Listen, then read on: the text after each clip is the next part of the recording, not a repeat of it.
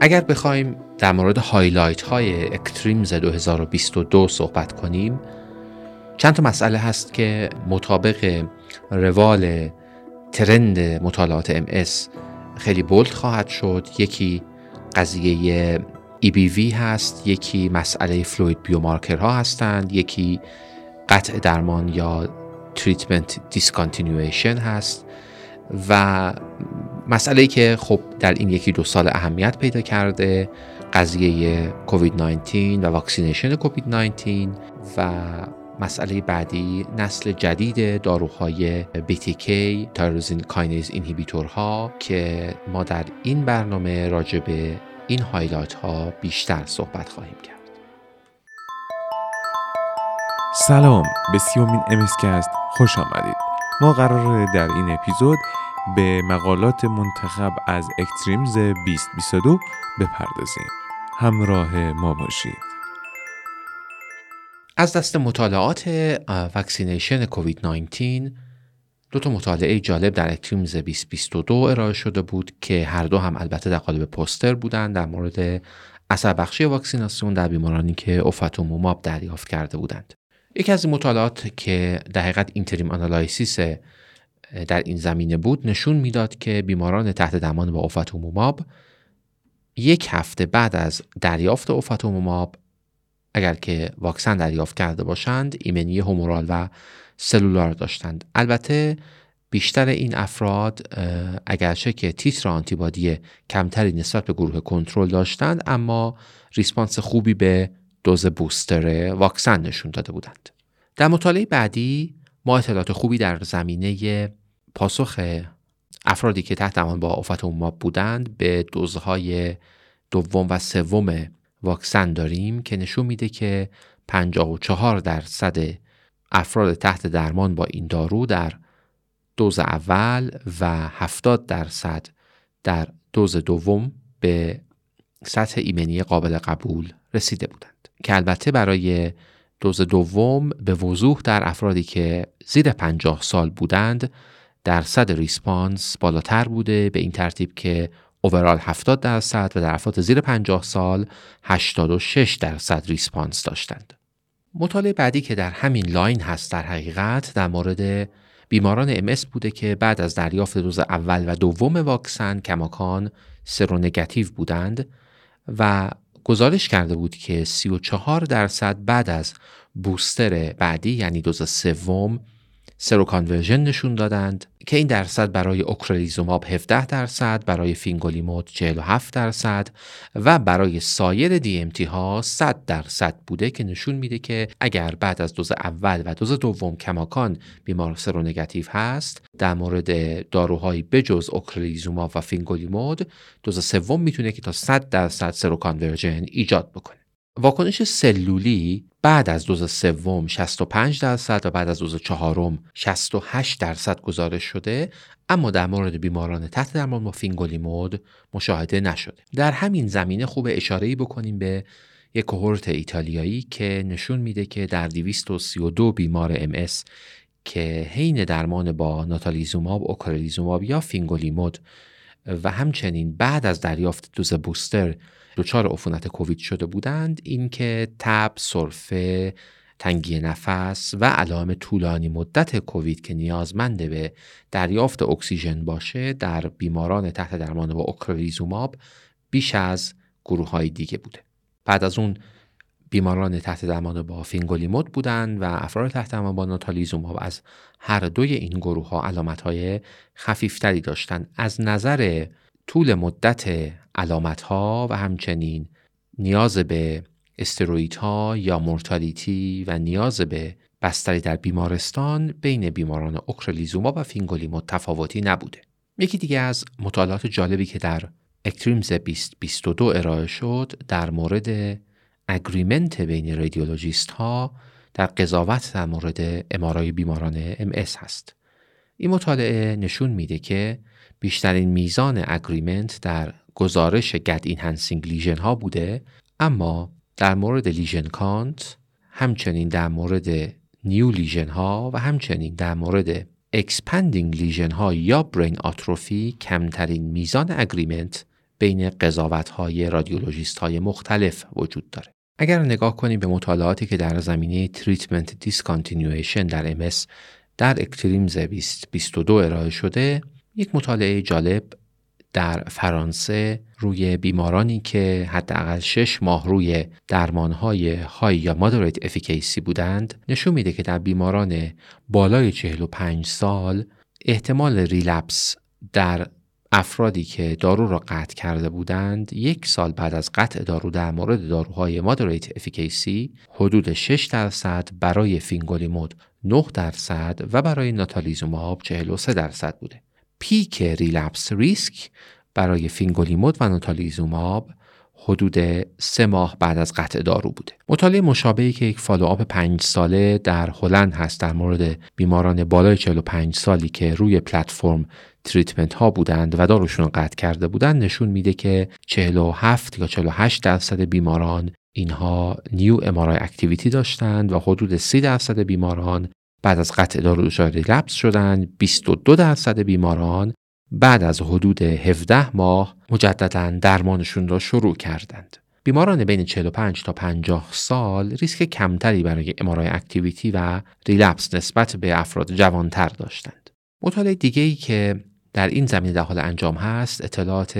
به دست آمده از مطالعه DISCOMS DISCOMS trial نشون میده که افرادی که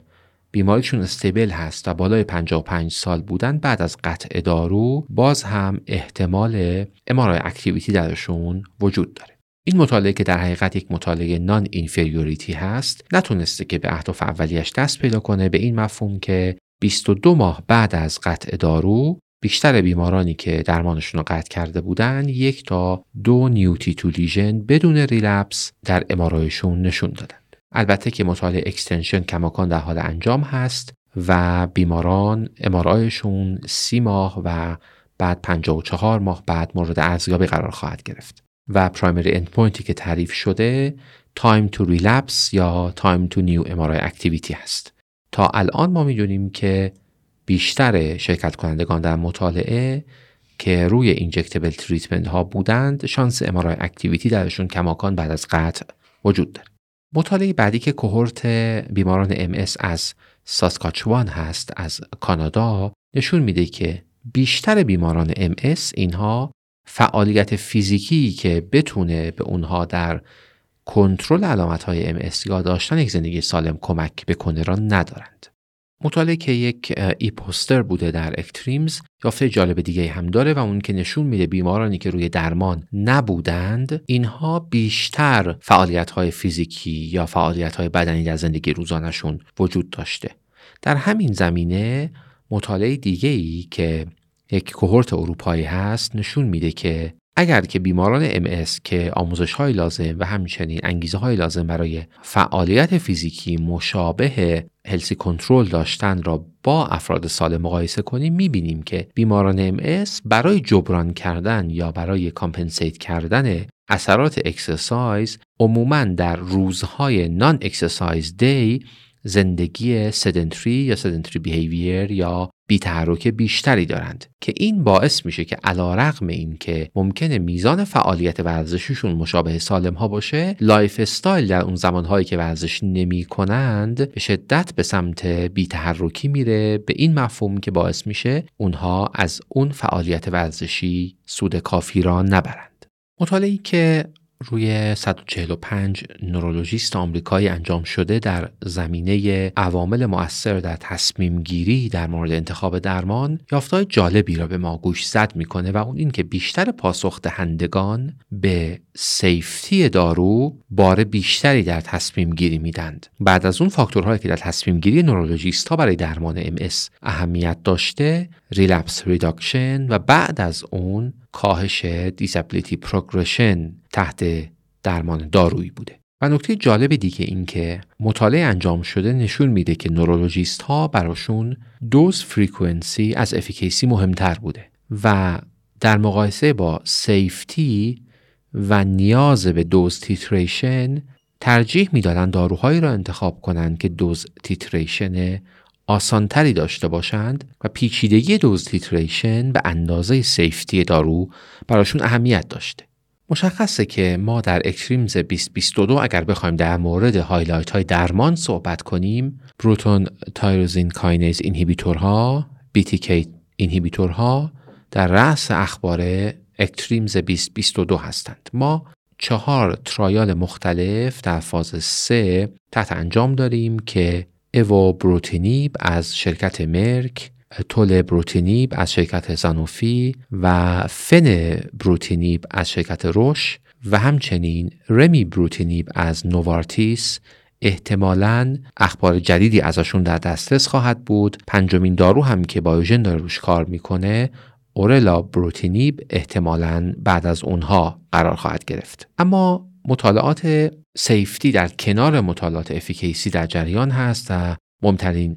چالشی که اینجا وجود داره این هست که ما نگران liver toxicity باشیم یا نباشیم. احتمالا شاید مهمترین فاکتوری که بتونه بین این چند دارویی که گفتم در رقابت هستند تمایز قائل بشه این هست که چقدر کدام دارو امکان monitoring hepatic toxicity را آسانتر فراهم می‌کنه به خصوص اگر که بشه شرایطی فراهم کرد که یک self monitoring در منزل انجام بشه. نکته جالب یکی vaccination کووید 19 بود در مورد بیمارانی که evobrutinib دریافت کرده بودند و اینکه T cell response در اینها از بین نرفته بود. خب ما از بیماران Bruton agammaglobulinemia اونهایی هستند که اینها به صورت مادرزادی BTK ندارند و به همین خاطر اینها اصولا circulating immunoglobulin ندارند. می‌دونیم که antigen specific B cell response با BTK ارتباط مستقیم داره. و این قضیه که evobrutinib نتونسته که جلوی تولید آنتیبادی بر علیه کووید 19 را بعد از vaccination بگیره. به ما میگه که شاید این دارو چندان هم inhibitor قوی برای BTK نباشه. یا لاقل اینکه اثر کافی روی lymph ها یا germinal center ها نمی‌گذاره و همچنین سوال پیش میاد که آیا CNS penetration دارو به اندازه کافی هست که بتونه جلوی فعالیت B cell های رزیدنت در CNS را بگیره یا نه؟ مسئله جالب دیگه ای که در مطالعات ارائه شده در ECTRIMS 2022 مطرح شده و من دیدم که Gavin Giovannoni هم جز highlight های مورد علاقش از اون صحبت کرده بود اطلاعات در مورد بیماران اس هست. خب ما از مقالات قبلی جیوانونی می‌دونیم که علاقه داره که اس را به عنوان طیف اولیه بیماران ام در حقیقت بیماران asymptomatic MS معرفی بکنه. و اینجا ما اولین نتایج مطالعه DMF روی RIS را می‌بینیم که بیش از 80 درصد تونسته که احتمال first clinical relapse را در این بیماران کاهش بده. که البته این مطالعه فعلا follow-up دو سالش منتشر شده و با استناد به همین مطالعه هست که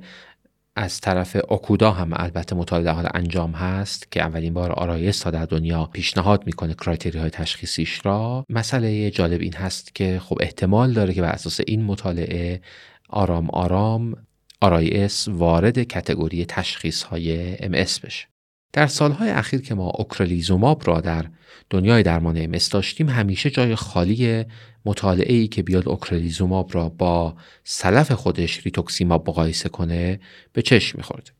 مطالعه که البته randomize نبوده و بین بیماران دریافت کننده ریتوکسیماب و اوکرلیزوماب مقایسه می‌کنه نشون میده که احتمالا اوکرلیزوماب نسبت به ریتوکسیماب در کنترل علامت های MS مؤثرتر هست. البته به شرطی که بیمار هر شش ماه یک بار دوز کامل اوکرلیزوماب 600 میلی گرم را دریافت بکنه و دوزهای کاهش یافته یا فواصل extended در مورد اونها اعمال نشه. مطالعه جالب دیگه ای که در مورد مقایسه ناتالیزوماب و hematopoietic stem cell therapy در بیماران MS کار می‌کرده نشون میده که احتمالا در بیماران با MS پیشرفته و اونهایی که progressive MS دارند hematopoietic stem cell therapy به اندازه ناتالیزوماب مؤثر نیست. این مطالعه نشون میده که ناتالیزوماب عوارض جانبی کمتری هم داره و life threatening adverse event ها در گروه hematopoietic stem cell treatment بیشتر بودند. اینجا این مسئله مطرح میشه که خب به هر حال ناتالیزوماب برای بیماران SPMS داروی مناسبی شاید نباشه اما این شاید هم به خاطر این هست که ما در مطالعه ASCEND که روی بیماران SPMS انجام شده follow-up کافی از بیماران نداشتیم و به هر حال برای بیمارانی که progressive MS دارند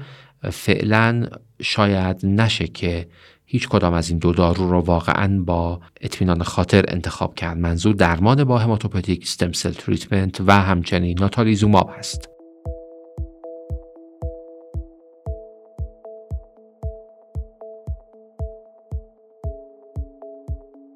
در درمان ام داروی خوراکی اهمیت زیادی دارند. زادیوا و دنلوین دو محصول از شرکت داروی نانوالوند که دیمتیل فومارات و فینگولیموده پیشنهاد مناسبی در این حوزه هستند. ممنون از اسپانسر پادکست امسکست شرکت دارویی نانوالوند.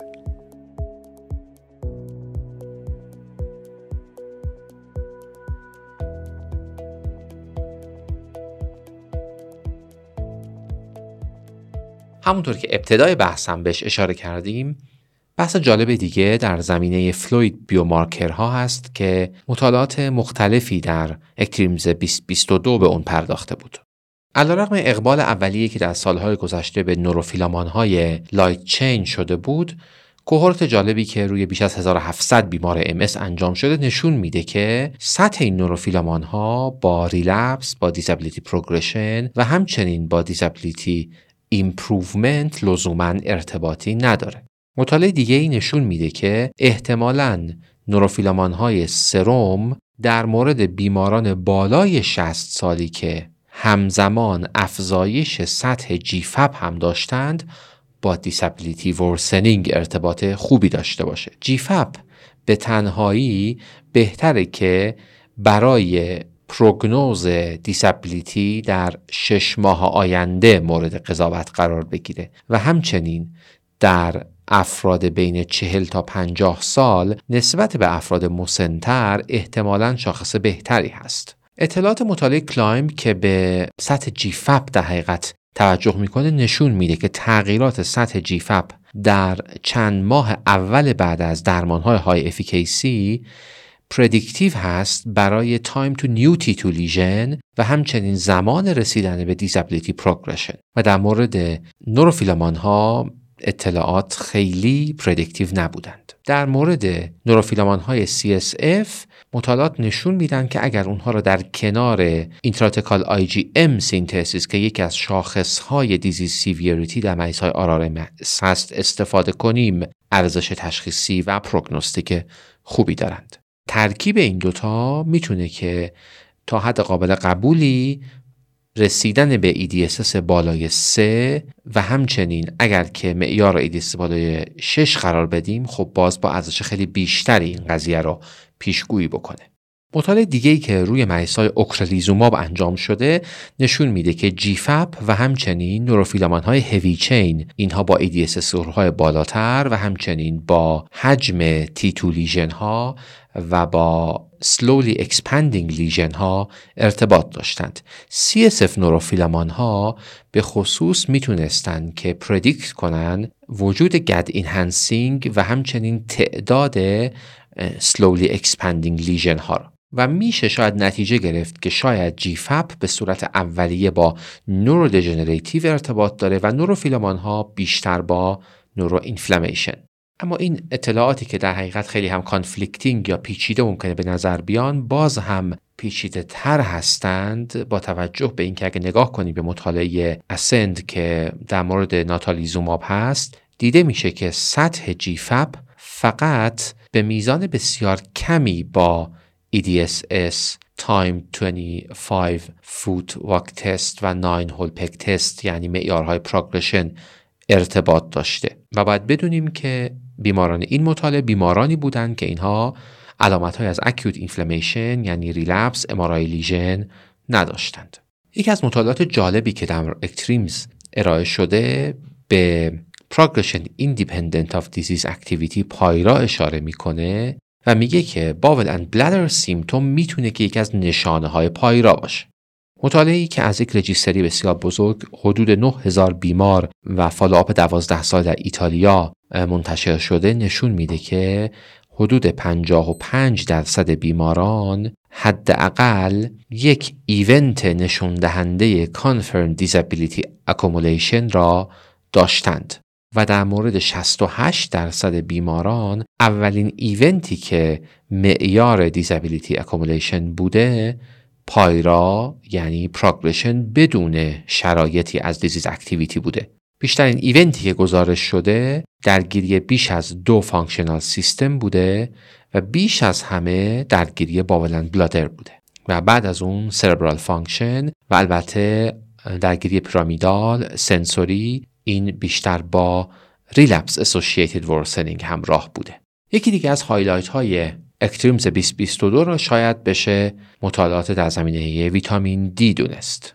مطالعه جالبی که منتشر شده بود نشون می‌داد که مصرف ویتامین دی نتونسته در بیماران CIS جلوی ابتلای اونها به clinically definite MS را بگیره. مطالعه که در سه تا بازو انجام می شده و اون که بیماران سه تا دوز مختلف روزانه ویتامین دی را دریافت می‌کردن هزار واحد، پنج هزار واحد و دو هزار واحد یا اینکه placebo می‌گرفتن نشون میده که در follow-up 48 هفته این بیماران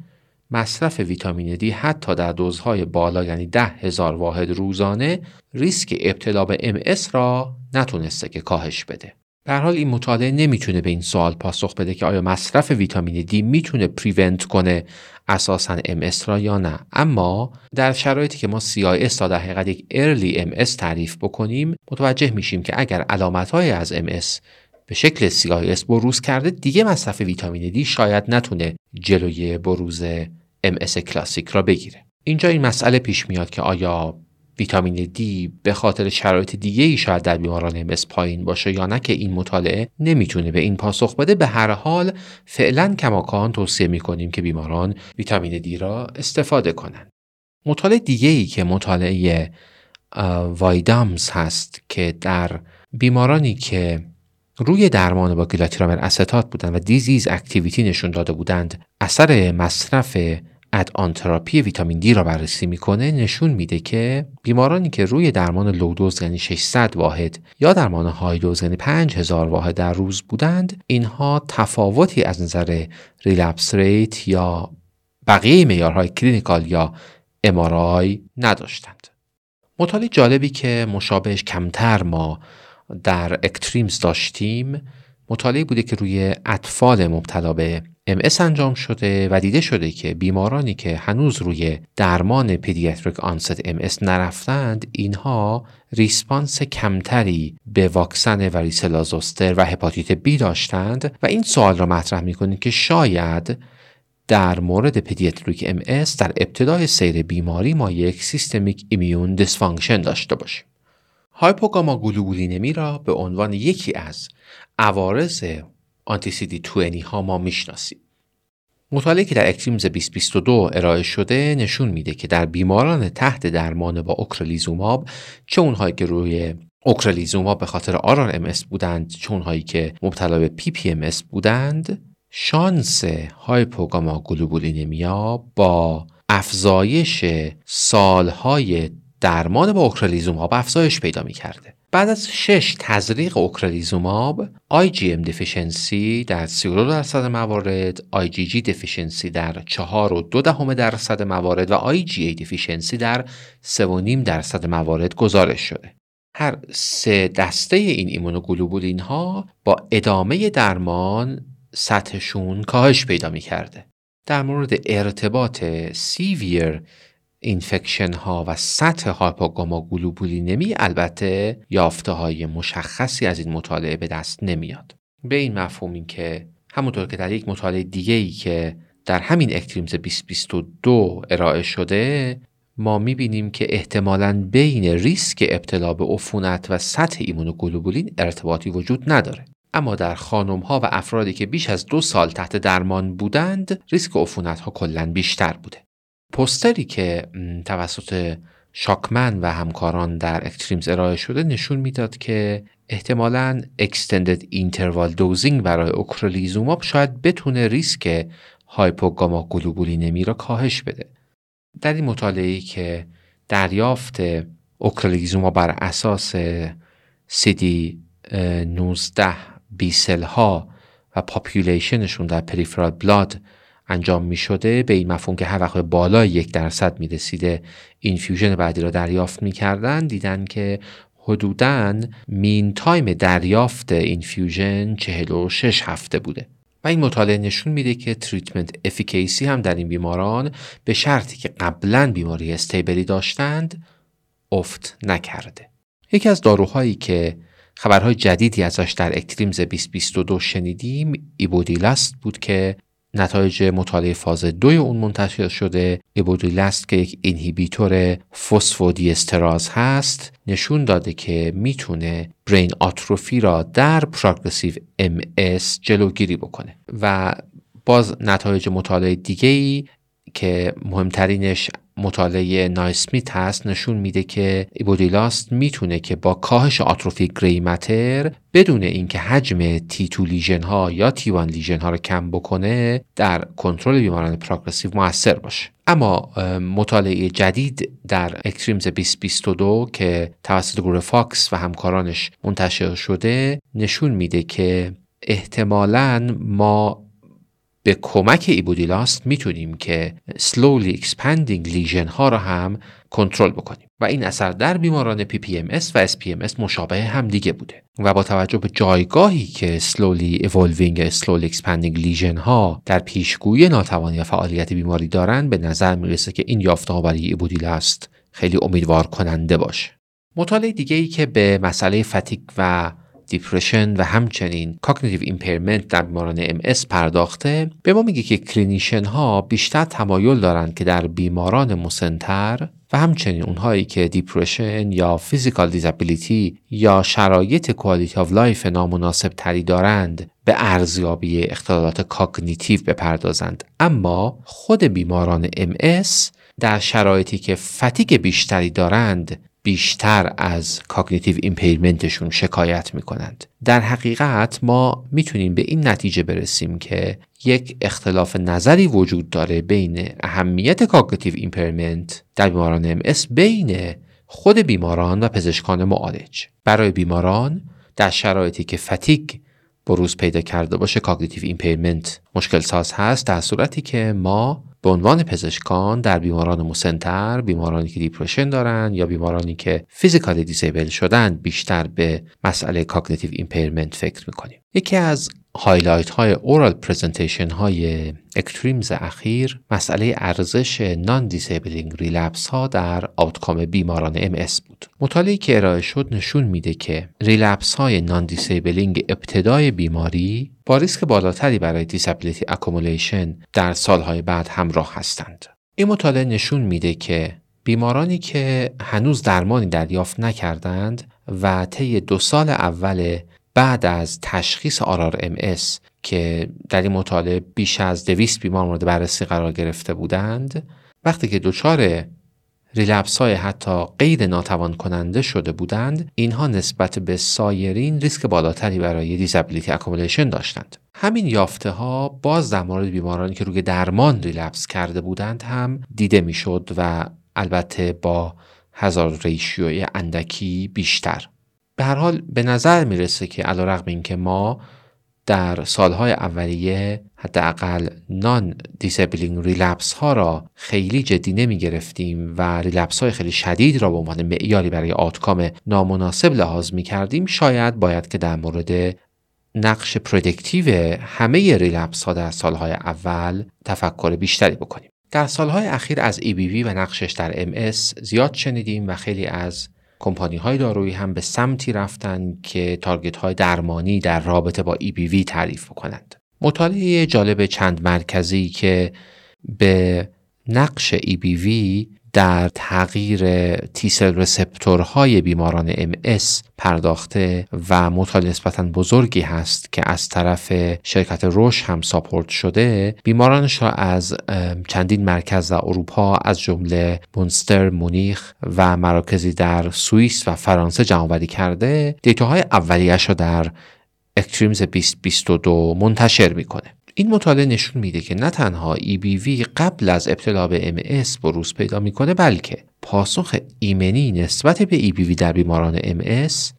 با سایر افراد جامعه متفاوت هست. به این مفهوم که وقتی ما به T-cell receptor های specific برای EBV در بیماران MS نگاه می‌کنیم این بیماران تعداد مولکول های MHC1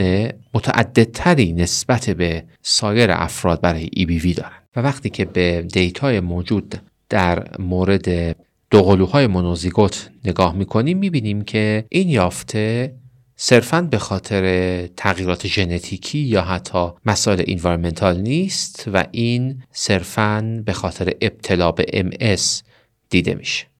مقایسه CD8 های specific برای EBV در peripheral blood بیماران و افراد سالم و همچنین CSF نشون میده که احتمالا نه تنها EBV یک trigger ورود بیمار به فاز آتو ایمونیتی در MS هست بلکه شاید ما یک ongoing anti EBV immune reaction دائم در بیماران MS داشته باشیم. با توجه به اینکه EBV احتمالاً از BTK برای یک سیگنالی برای سروایوال مموری بی سل ها استفاده می‌کنه خب در این زمینه اقدامات درمانی هم مد نظر هست. برای مثال ibrutinib که جزء BTK inhibitor های first generation هست می‌تونه که جلوی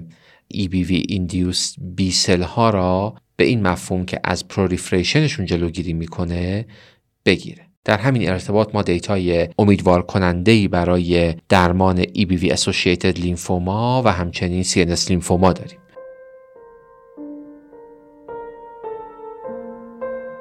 خیلی ممنون از اینکه تا انتهای این اپیزود همراه ما بودید و باز ممنون میشم که امسکست رو به همکاران خودتون معرفی کنید. پاییز 1401 امسکست